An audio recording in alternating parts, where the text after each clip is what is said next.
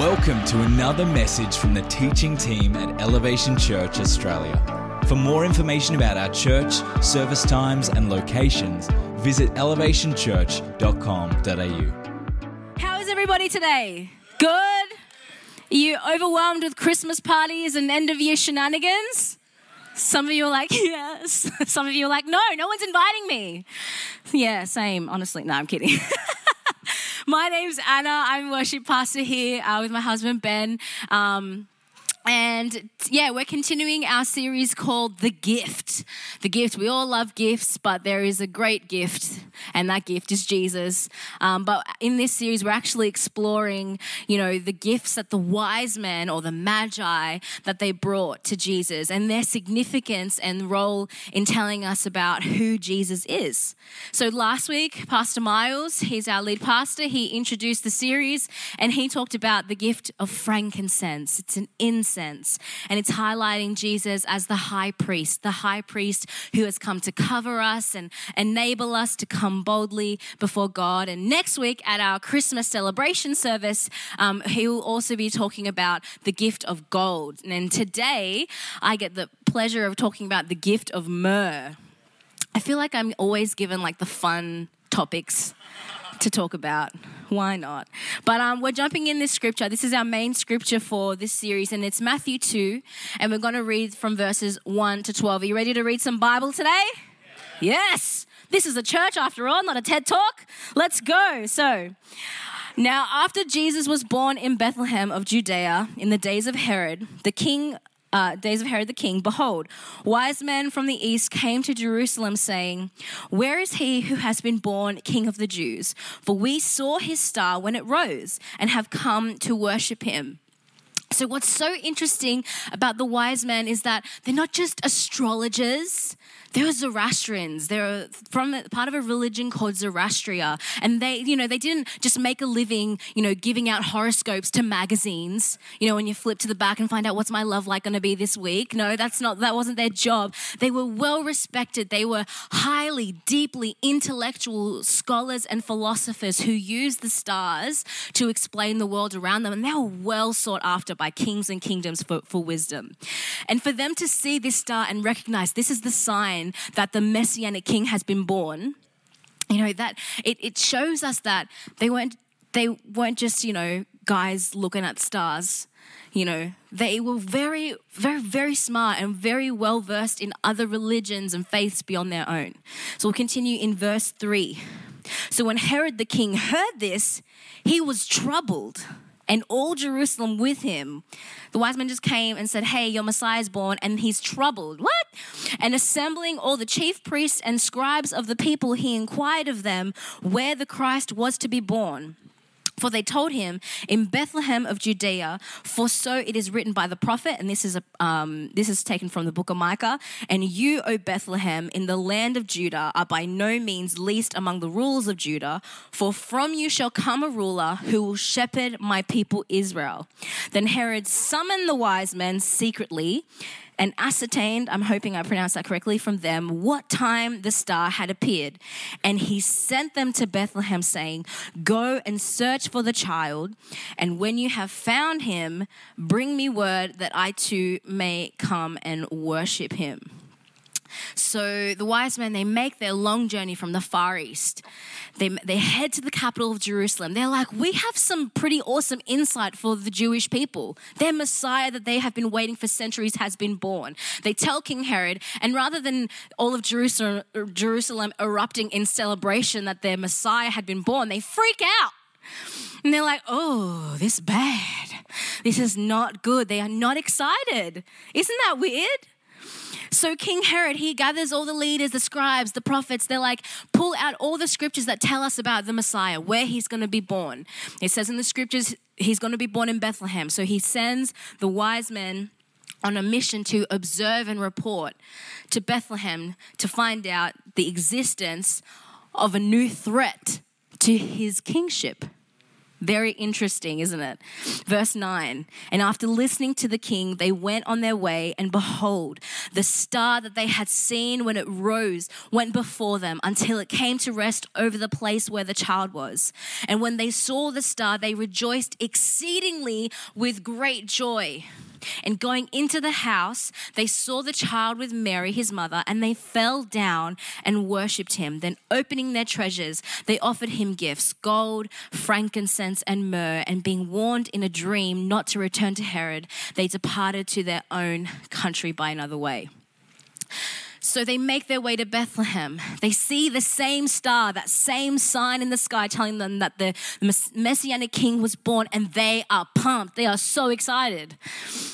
Then they encounter the Savior. They encounter Jesus. And even though they're not Jewish, even though they are Zoroastrians, they study the stars, even though all the Jewish people in Jerusalem weren't as excited as they were, they encounter Jesus and they fall to their knees and they worship him. Wild. And then they present gifts that um, were typical stately gifts given to king, kings and rulers and, and royalty gold, frankincense, myrrh, very valuable gifts. Now, if we could just pause here for a moment and just imagine and agree, it's a bizarre scene, right? Like by this point in the life of Jesus, scholars conclude that he was about one to two years old. I have a two year old. I don't worship my two year old. There is nothing really that in my child that I'm like, wow, I'm going to bow and worship you and I'm going to give you gifts of gold. It's more like, hey, give me gold back because I spent so much money on you already. But, um, yeah, my son is too. He and he's obsessed with cars, cars and dogs. He loves the movie Cars every time we watch it, every time there's like a racing sequence, like a race, my son, he pops up off the couch and he does laps around the living room and he's like, he pretends he's a car. And he'll watch the TV to make sure the cars are driving. And then he'll drive essentially because he's a car and he'll just drive around the living room. My two year old son also loves dogs. He loves dogs so much. He loves animated dogs, he loves toy dogs, he loves real dogs. He'll go up to any dog and just want to say hello. He loves dogs so much, I, he wants to be a dog. I'll just be chilling at home and he'll come up next to me. I'm like, oh, this is cute. And just lick my face. Gross. That is the kind of person the wise men, when they entered the house, could you imagine? Little Jesus? He's probably like seeing carts go by and he's like, I'm a cart. Like, probably not. I reckon he was wiser than that. But that's the kind of person that the wise men encountered, knelt down and worshiped and presented gifts fit for a king. We can only begin to imagine the kinds of things that the wise men were thinking that whole journey from their hometown in the Far East to the little town of Bethlehem. From seeing an unusual star in the sky, theorizing this must be about the messianic king of Judah, to bowing in worship to a young child, not an obvious king born into a royal family, but a king born from a heavenly one. And I believe that the journey of the wise men is actually something we can all relate to because they go through two distinct stages that I've noticed. The first stage is the wandering stage. You know, you've seen signs or flickers of God's hand in your life, but you're not exactly sure if it is, in fact, God. Is it just the universe? Is it just luck, coincidence? Is it the stars? You know, maybe you're going through a season of doubt or you're struggling to trust. You know, is Jesus really who he says he is, who the Christians say they that he is? But you're in pursuit to discover the truth. There is something in you wanting desperately to understand what it's all about, the wondering stage. And the next stage that we can observe is the in wonder stage. See, the wise men, they had an encounter with Jesus that changed their lives. And in this stage, you don't just know who Jesus is, you just don't know about him, but you have encountered him. You recognize his kingship, and your response is one of awe and worship. And so, wherever you may be on the spectrum of wonder, our goal for this series is that as we lead up to Christmas, that we would all grow in our wonder of who Jesus is. You know, from wondering to wonder. Let's pray together before I continue. Lord, we just thank you for this time that we can gather and read your word. I just pray, Lord, that you would be present here right now in our midst. Whatever we are going through, whatever uh, issues of doubt or whatever questions, I pray that we find peace, we find answers, we find the truth today, that we encounter you today, that you be glorified today. Holy Spirit, we invite you in our midst. In Jesus' name, amen. So, as I mentioned before, each gift that the wise men brought, they're not just valuable gifts, they're greatly significant in telling us and foretelling us who Jesus is and who he will be. And before I jump into what myrrh represents, I firstly wanted to present a question for us all to reflect on today. During Christmas time, how do you see Jesus? Think about it.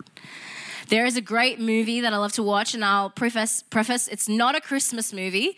It's called Tal- Talladega Nights. Anyone seen that movie before? Will Ferrell, one of my faves. Love him. Side note about Will Ferrell the movie Elf, great Christmas movie. That's 20 years old now. Oh, yeah. I'm glad I have your attention. so, anyway, this movie, Talladega Nights, it's set in the deep south of the United States. You know, we have, and uh, we have a family, they're sitting around the dinner table, and their famous um, father, he's a race car driver, and he's just, he's got the family gathered, and they're just trying to say grace in this scene. And there are three descriptions of Jesus here, and I want you guys to be honest and tell me, share with the rest of us, which description suits how you see Jesus. And I'll say there's no wrong answer, okay? So if you put your hand up, it's not like we're gonna write your name down and follow you up and be like, hey, that's really wrong. You need to fix that about yourself. There's no wrong answer, okay? So the first one, if we can get, here we go. Here's our lovely characters here. The first one is Walker. He is Ricky's son. And uh, he's quoted, he, this is what he says I like to picture Jesus as a ninja fighting evil samurai. That's how he pictures Jesus. See, Walker sees Jesus as the one who will fight his battles. You know, Jesus is he's fighting off evil samurai, evil demons. Nothing can come against him with his holy samurai sword. Jesus is powerful. Anybody see Jesus like that? A few hands, few hands. Good, good. Yeah, I see a, couple amens. Amens. Everyone's gonna have dreams tonight of Jesus in like ninja. the next one is Cal. Cal is Ricky's best friend. Um, this one's my favorite one personally. Oh, they're all my favorite. I like to picture Jesus in a tuxedo t shirt because it says, I want to be formal, but I'm here to party too. Because I like to party, so I like my Jesus to party. I like to think of Jesus with like giant eagle's wings and singing lead vocals for Lynyrd Skynyrd with like an angel band. See, Cal views Jesus so highly, so supremely. You know, Jesus is almighty. Cal views Jesus so highly, Jesus has got to sing lead vocals for Lynyrd Skynyrd. He's smashing out in heaven, Sweet Home Alabama, with his angel choir, Alabama. You know, that part? Yeah. See, Cal views Jesus so highly, but he but he doesn't really know why. Anybody else can relate to that? Maybe you don't really understand. You feel in your heart that Jesus is Savior and Lord and King, and you respect that, but you don't really understand, but you respect that. Yep, yep, yep. That, that, people are a bit shy for that one. That's okay. And the last one is Ricky. As I said, he's gathered his family around the table. He's just trying to say grace so they can eat their Domino's and KFC. And, he, and this is his prayer Dear tiny Jesus, in your golden fleece diapers, with your tiny little fat, bowled up fists. Dear eight pound, six ounce newborn infant Jesus, don't even know a word yet. Just a little infant, and so cuddly, and yet so omnipotent. Anybody see Jesus like that? But here, here's the thing this is a typical Christmas view of Jesus. If we're honest with ourselves, most of us probably have this view little tiny infant newborn Jesus. But we need to remember that Jesus was only a baby for a season.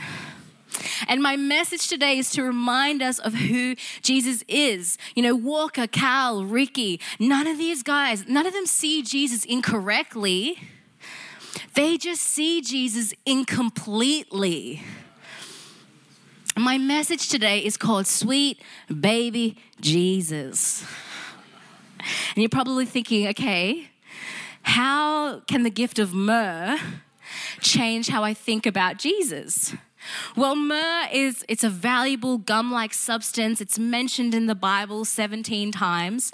It's occasionally used as an anesthetic. It's used to embalm the dead. You know, in Mark 15, the soldiers they mix wine and myrrh and they give it to Jesus while he's hanging on the cross. In John 19, we see how myrrh was used as an ointment to embalm Jesus' body for burial. And while a valuable gift, the gift of myrrh is also a morbid gift. You know, could you imagine Mary and Joseph's reaction, what it could have been as the wise men came and presented these gifts? Like the first one came and brings in frankincense, and oh, that's a lovely smell. That'll help cover up the dirty nappies, that dirty diaper smell. Gold, oh, gold, that's gonna pay for Jesus' diapers. It's gonna pay for like a new cot because he's been sleeping in the one that's from the stable, you know. And then the, the final wise man, he brings in myrrh. Myrrh? Jesus has just been born. Why is he bringing in myrrh? Like, coffins are expensive. Anyone who's ever had to, um, you know, organize a funeral know coffins are expensive. But if you were to come to my house at Christmas time and you were to present my two-year-old son with a coffin, you better be ready for me to like, I'll like throw my shoe. Like, why are you bringing a coffin to my house for my son? What is this? What are you trying to say? I don't want to think about funerals and coffins. No parent wants to think about that. And I, my heart breaks for parents who have had to have had to deal with that. Now, see, for Jesus, it's a, it's a different story. While he was born a sweet little baby, the gift of myrrh, while a morbid gift, symbolizes a promise a promise of suffering. It's a foreshadowing of who sweet baby Jesus who he is. And it can be found in a prophecy that was written 700 years before in the book of Isaiah. We're in Isaiah 53. I'm going to start at verse 2. For he grew up before him like a young plant, and like a root out of dry ground, he had no form or majesty that we should look at him, and no beauty that we should desire him. He was despised and rejected by men a man of sorrows and acquainted with grief. And as and as one from whom men hide their faces, he was despised and we esteemed him not. That means we, don't, we didn't care for him. Surely he has borne our griefs and carried our sorrows, yet we esteemed him stricken, smitten by God, and afflicted. But he was pierced for our transgressions, he was crushed for our iniquities. Upon him was a chastisement that brought us peace, and with his wounds we are healed. All we, like sheep, have gone astray. We have turned everyone to his own way, and the Lord has laid on him the iniquity of us all. So even though we are the ones who've gone wayward, God lays our sin on Jesus.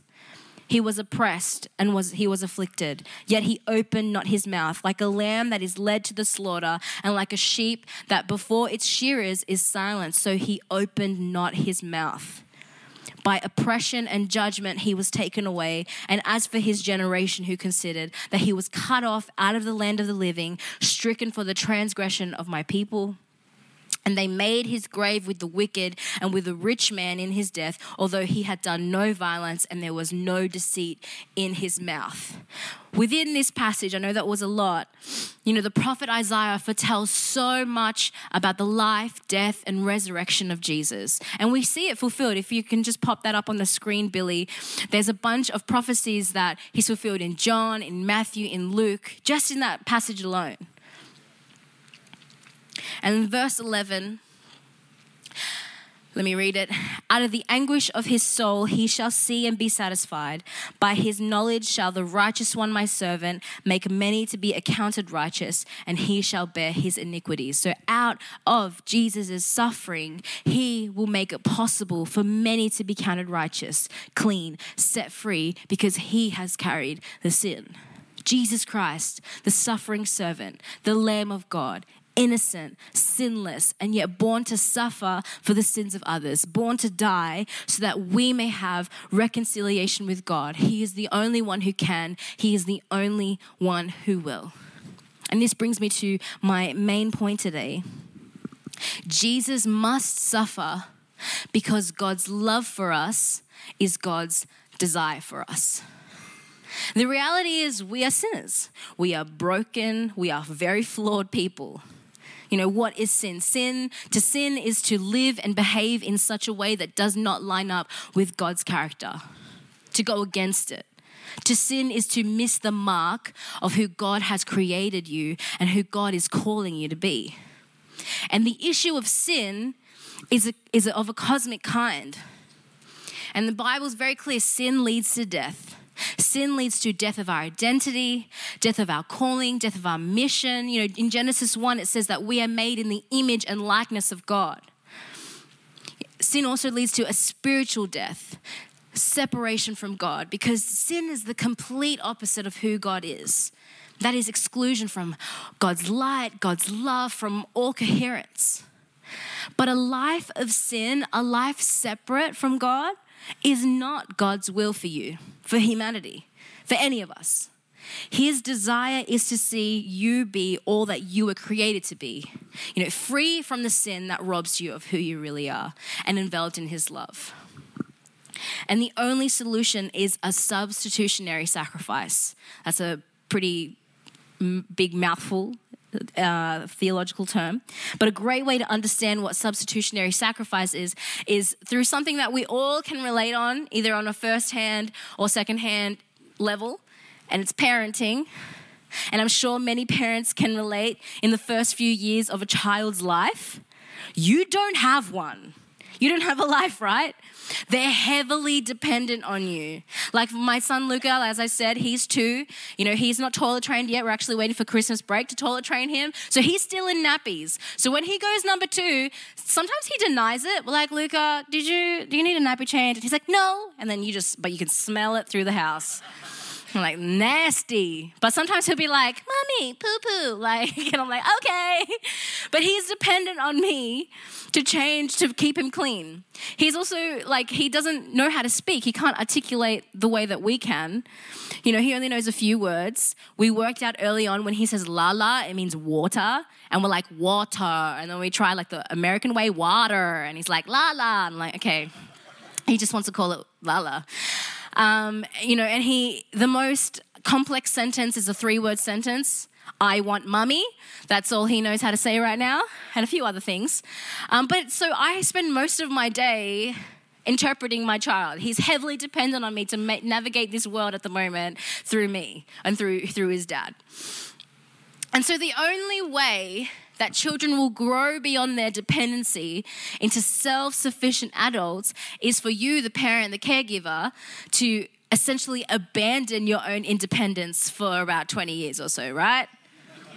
Otherwise, you know, keep going, I heard. That's a long time. That's a commitment. That is a sacrifice you have to be willing to make. So, you, as the parent, as the caregiver, you have a choice to make. You have a choice. You can, you can either choose to suffer and abandon your independence to, in order to raise self sufficient kids, or they're going to suffer. Potentially growing up still dependent, still needy, maybe a little stunted that is what substitutionary sacrifice is. All real life changing love is substitutionary sacrifice. And the band can come up and join me. In Mark 10:45, Jesus is speaking and he says, "For even the Son of Man came not to be served, but to serve, and to give his life as a ransom for many." The use of the word for in the original Greek that the book of Mark was written in is anti, and that means instead of, in place of, substitute. And when Jesus said the word, word, ransom, the original word is lutron, which directly translates to meaning to buy the freedom of a slave or a prisoner. Jesus came to pay that kind of ransom for everyone. You know, he also says in his word, you know, those who sin become a slave to their sin. He came to pay a ransom for that. Jesus, the Son of God, he lived a perfect, sinless life, then suffered and died, not just a physical death, but the kind of death that is the result of sin. He felt the death of identity, he felt the separation from God, he felt the exclusion from God's love. Jesus faced God's wrath so that we may be embraced by God's love. See, God made a choice a long time ago. Romans 6:23 it says for the wages of sin is death. And we were either going to make the choice uh, sorry, we were going to make a sacrifice and face God's wrath, or we will have to make a, or He will have to make a sacrifice. See, God chose to make a sacrifice. Now you might be thinking, whoa, whoa, Anna, whoa, hey, hold your horses. Like, why are you talking about God's wrath? It's Christmas. It's Christmas. Sweet baby Jesus. I don't like talking about the God of wrath. I want to talk about the God of love. I love hearing about that. Or talk more about tiny Jesus. Tag, like, quote more Talladega Nights. Talk more about that fun Jesus. Lynyrd Skynyrd Jesus. But Tim Keller, he's an awesome guy. He wrote a book, King's Cross, which I highly recommend if you if you want to understand more about, you know, the death, resurrection, the life of Jesus. It's a great book to read, and very easy to read. And he says the problem is that if you want a loving God, you have to have an angry God. The more loving you are, the more ferociously angry you will be at whatever harms your beloved. I'm sure you have felt that anger when someone has hurt someone you love, right? If God is loving and good, he must be angry at evil. If you don't believe in a God of wrath, you have no idea of your value. God's love for you is so passionate and fierce that He's angry at anything or anyone that is destroying the people and world He loves. And because of His passionate, unwavering, unrelenting love for you, he sent His Son to suffer in our place. So, as we approach Christmas, how do you see Jesus? He's not just a sweet little baby. God could have sent a savior to us in a myriad of ways, and He chooses to send a baby. I love how scared and intimidated King Herod is of a little baby. I love that the wise men, they're foreigners, they're non believers upon meeting Jesus, their response is awe and worship wild.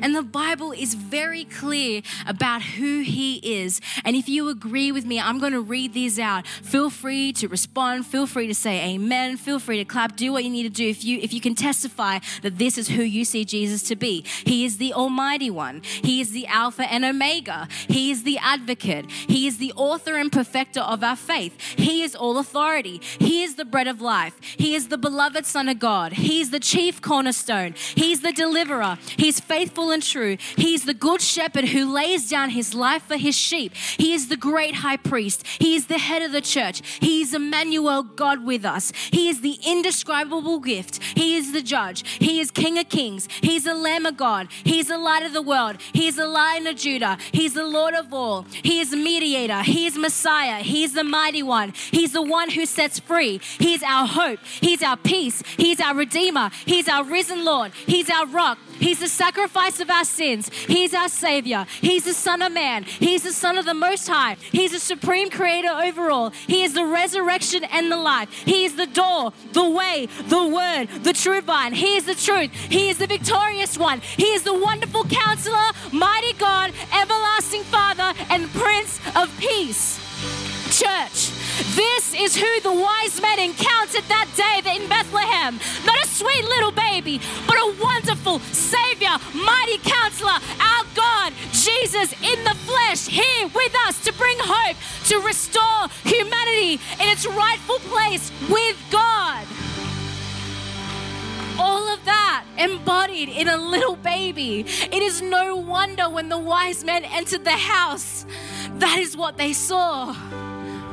That is what they were confronted with. Their belief system went out the window that day. And their response was one of worship. Their lives were changed forever. We can encounter that same Jesus today. We are not worshiping a little baby. We are worshiping a mighty king who changed the trajectory of humanity for each and every one of us. So, church, I just want to remind you this is the mighty King who died, who gave his life to make a way for you and I to experience true freedom, true peace, true identity. Because that is how valuable you are. That is how much God loves you. And if you agree with what I'm saying, just like the wise men. Come on, why don't you stand to your feet as we sing, Oh, come, let us adore him, and let's adore him together, church.